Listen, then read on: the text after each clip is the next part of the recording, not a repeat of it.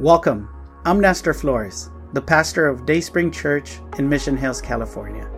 Thank you for tuning in to our podcast. I want to invite you to learn more about Dayspring Church by visiting our website, dayspringmh.org. We trust that if you open your heart, God will speak to you and you'll know how to live a life with God at the center that will result in a blessed life. This message will inspire, build your faith, and help you to know God better. Enjoy the message. Good evening, good evening. It's so good to be home here at Dayspring. My name is Angel and I'm so glad to be here. I'm excited. I hope that you're excited from wherever you're watching, with who you ever you're watching. I believe that God has something for all of us this evening. But before we dive into it, let's pray.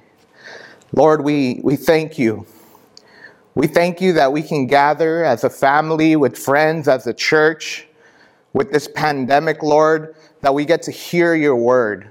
Father, if anyone is, is going through some difficulties, Lord, whether that be in their finances, in their marriages, in, in their fight, in their, in their, in their health, Lord, I ask that you may, may come tonight and meet us, Lord. Meet us wherever we are.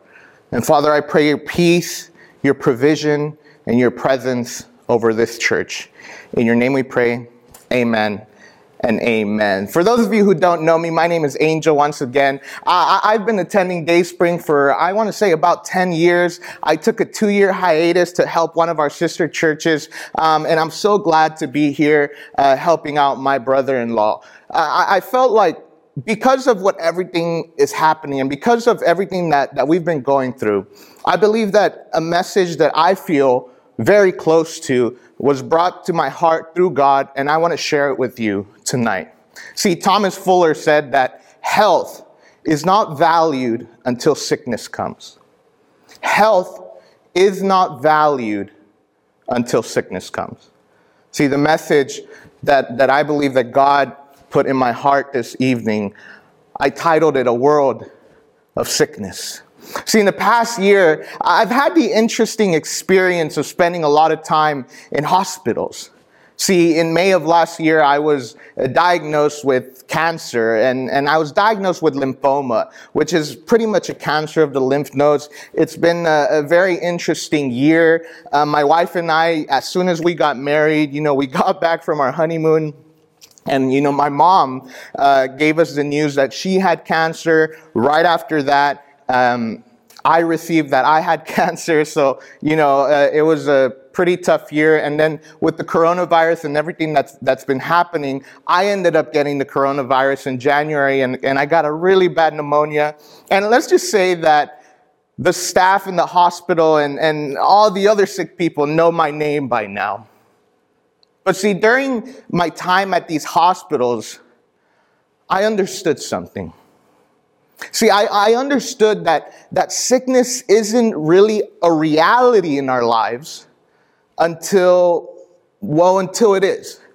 See, when we eat really unhealthy, uh, we, we hardly ever think about the diseases that it can cause in our bodies. We never dive into a burger and say, oh my goodness, this, uh, you know, this, uh, uh you know, problem that's going to happen in my body. And oh my gosh, look at this weight. We just think of how good it tastes. When we get married, even though we say those words, we say uh, till, to, in, in sickness and in health, we never ponder on the fact that, you know, one of us can get really sick and, and maybe one of us might not be able to work a full-time job or, or one of us might not be able to walk or one of us might spend a whole year in the hospital. And see, what, even when we, when we have kids, we plan for a healthy baby. But tonight there's been a shift. Now, everyone is aware of sickness.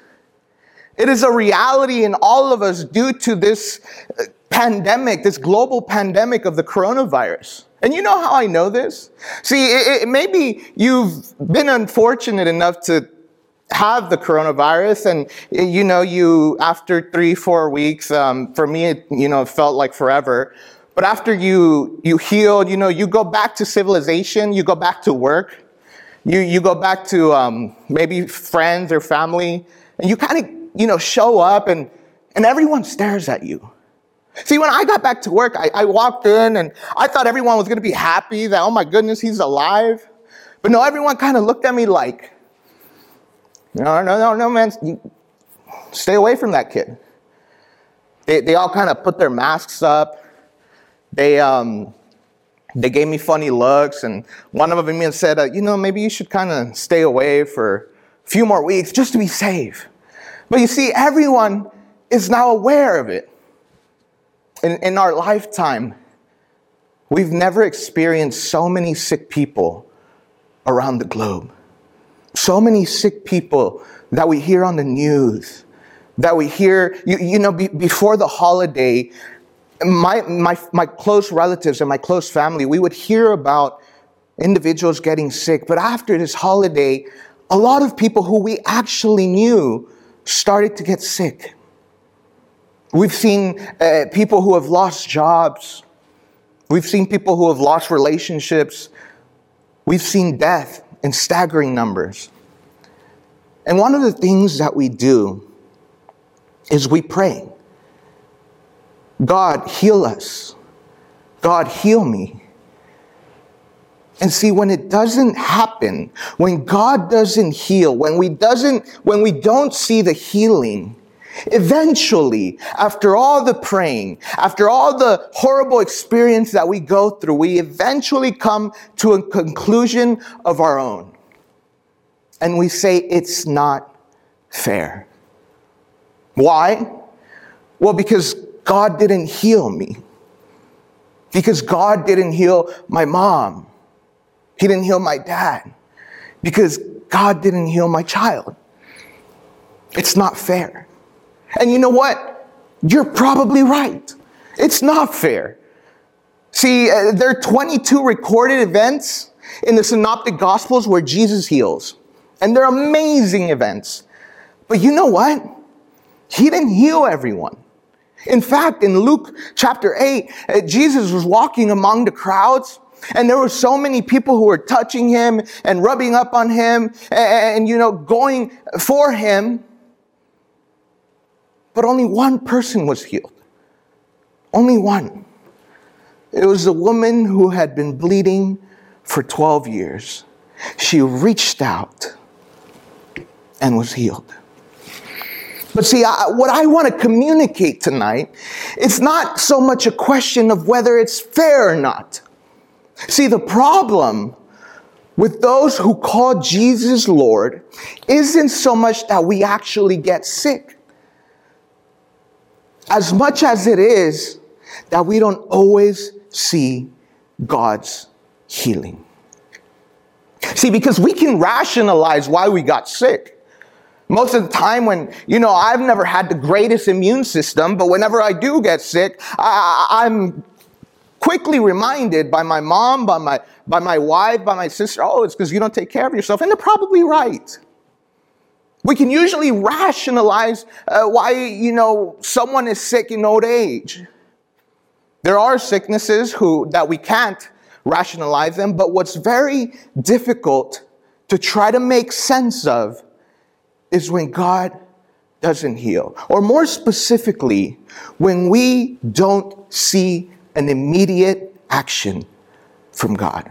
See, and really, this topic of, of sickness and God's divine healing, it's, it's so vast in its theology and in and the experiences and in church history, and it really could be spread out between four to six weeks. But because I just have tonight with you, I'd like to introduce three contexts to help us. To help us through this pandemic and through our struggles, especially with God's divine healing. And I want to look at these uh, concepts and these contexts in John chapter 9, and, and they, they'll come up on the screen, but if you have your Bible, it'd be great if you open it. But the first context that I'd like to talk about is the context of sickness in God. The relationship between sickness and God. See, John chapter 9, starting at verse uh, 1 through 3. It says, as he went along, talking about Jesus, he saw a man blind from birth. His disciples asked him, Rabbi, who sinned, this man or his parents, that he was born blind.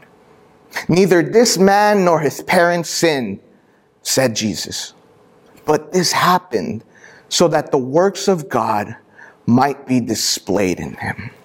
Wow. What a verse. See, in those times, Jewish teachers believed that suffering was often due to sin. Whether uh, sickness or, or, or some kind of financial struggle or social status that, we, that they didn't have. See, Jewish teachers, teachers would usually say that you're in that situation because of your sin. But really, Jesus is saying that it has nothing to do with sin and it has everything to do with God. Sickness and God. See, there's something, there's something about sickness that makes us look up. There's just something about it. See, when, when you see a sick baby, or when you see a child with cancer and no hair, or a person who's suffering in extreme pain, you know, we, we hear the stories, we, we, we see the, the, the, the, the posts on social media how people have been suffering. You can't help but to look up. You can't help but to ask God, why? See, and we begin to fall into this dangerous game of blame. We blame God. We blame the doctors. And you know what? As a matter of fact, we blame ourselves. But Jesus makes something clear here.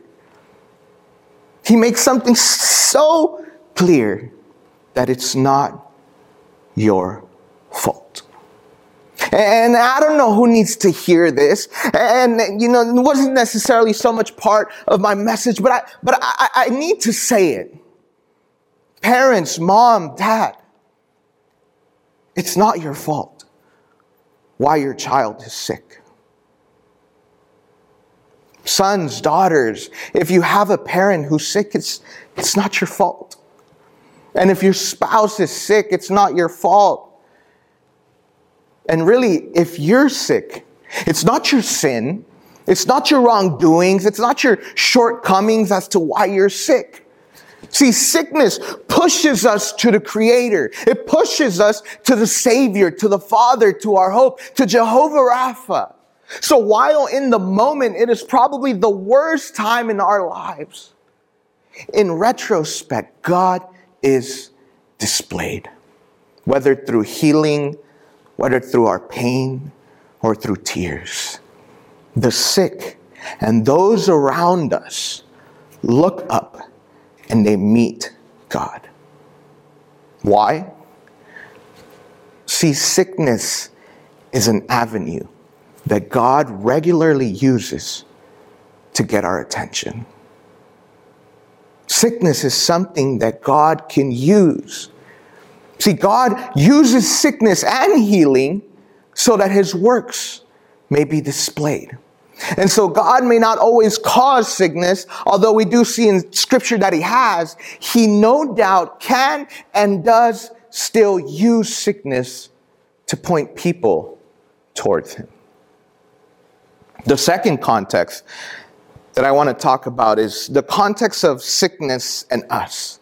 The relationship between sickness and us. And if you continue reading in John chapter 9, verse 4 to 5, it says, As long as it is day, we must do the works of him who sent me. This is Jesus still talking.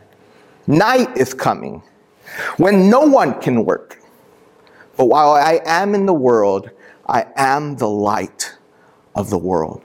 See, Jesus uses this metaphor as an explanation of his ministry. See, when they lived, it was an era where they didn't really have electricity. You couldn't just go up and turn on a switch and there was light.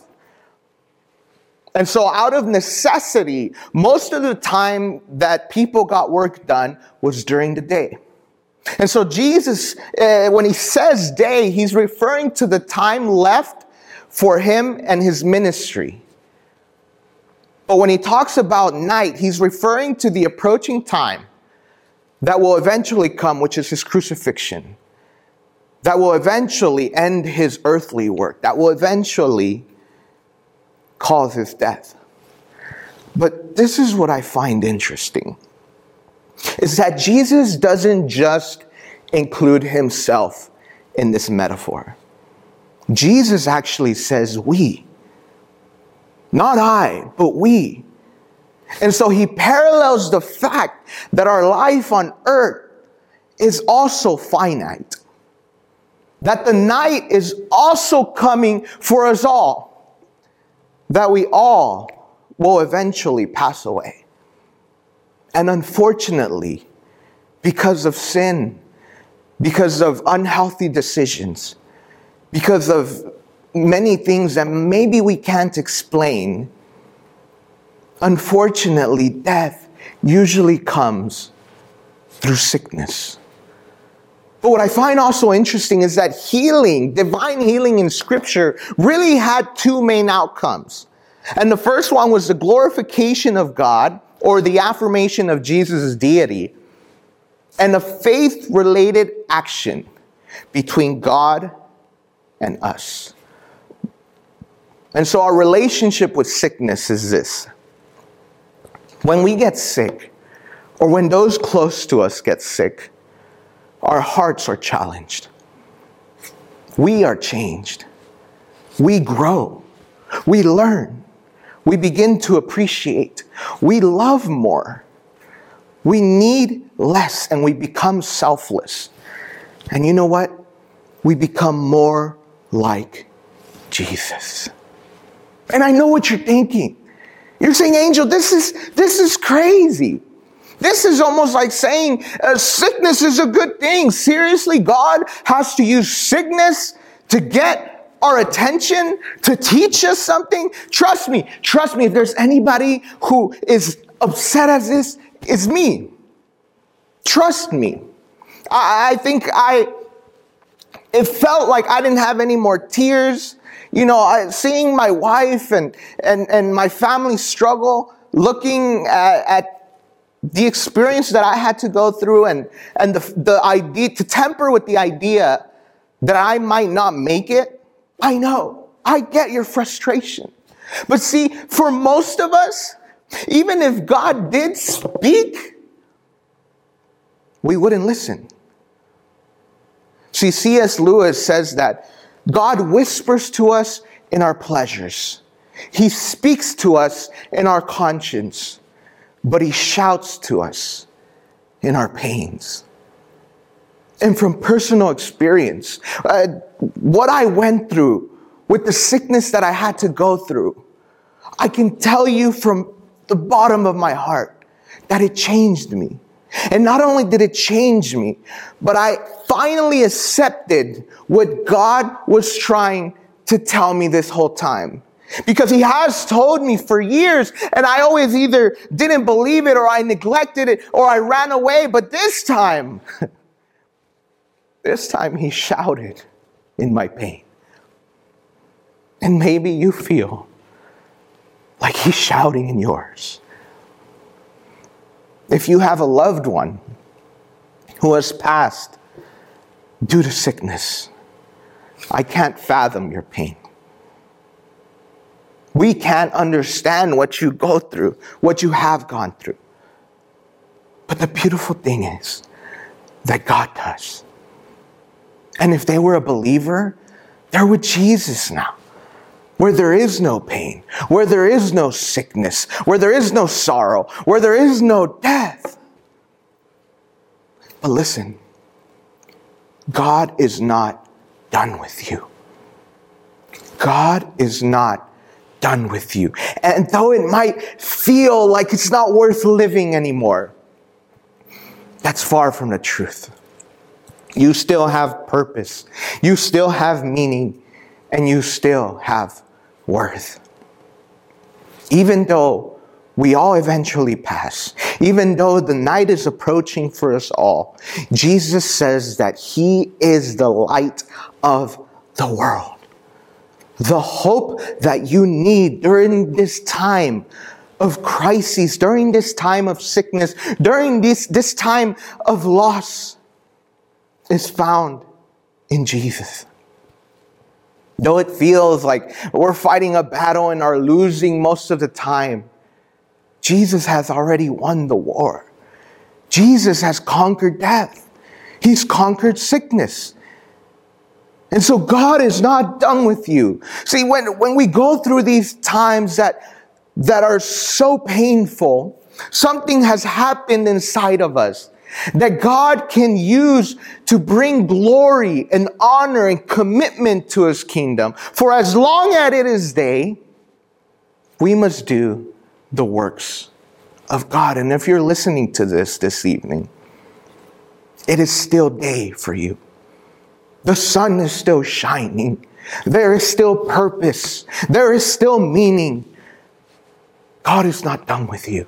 Which brings me to the third context, the third relationship. And that's the context of sickness and other people. See, if we go on to read in verse 6 and 7, it says, After saying this, he spit on the ground made some mud with the saliva, and put it on the man's eyes. I wouldn't recommend you do this. And he said, Go, he told him, wash in the pool of Siloam. So the man went and washed and came home seeing. Listen, if you haven't noticed, this world is in need of healing. When you look around, especially right now. You notice things. You say, God, why are these things happening? God, why, well, why is that child hungry, dying of hunger? Why, why don't, doesn't that family have enough need? And see, I want to ask you today, have you ever considered that you might be that healing? That you might be that answered prayer? See, there are parts of this world where people are in need of, of real food and shelter, things that we take uh, for granted, things that we toss into the trash when, when, when we say, I, I didn't like dinner this evening. I'm sorry, babe. See, there are those who are living in such filth that they are exposed to all kinds of sickness. See, I, I, I, I give thanks to God every day uh, that the season that I went through this was a season that I actually had like a real job with real insurance and I was able to be treated by really good doctors. And see, there, there are sick people out there. There are sick people around you who we need to lay hands on and pray for. See, I was, I was so amazed. I was so amazed this past year and a half, and I'm so proud of this church and the church that we were serving at. Because when we asked for help, whether that was in prayer, whether that was financially, I saw the church move. I saw the church alive.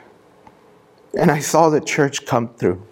There was a, a moment when, when I had COVID and I, it, it got to a point where I couldn't breathe very well, and I was at home, and and my wife and I we considered that maybe we need, I needed to be rushed to the hospital.